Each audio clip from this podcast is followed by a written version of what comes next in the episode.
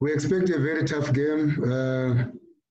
Like we always say that there are no easy game. It's a second leg that one team has to go out, one team has to proceed to the finals.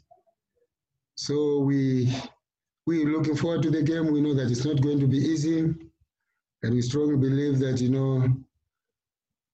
we've got a chance to do well. We just need to go out there and compete and show more hunger. That we want to put ourselves in the finals, then it will happen. Again, of course, we scored away a goal, but you cannot. It's the chances are still 50-50. Are still 50-50. We're playing against the defending champions. We know what they're capable of doing, so.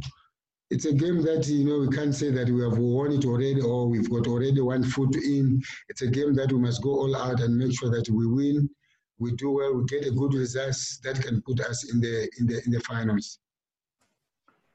Thank you, Coach.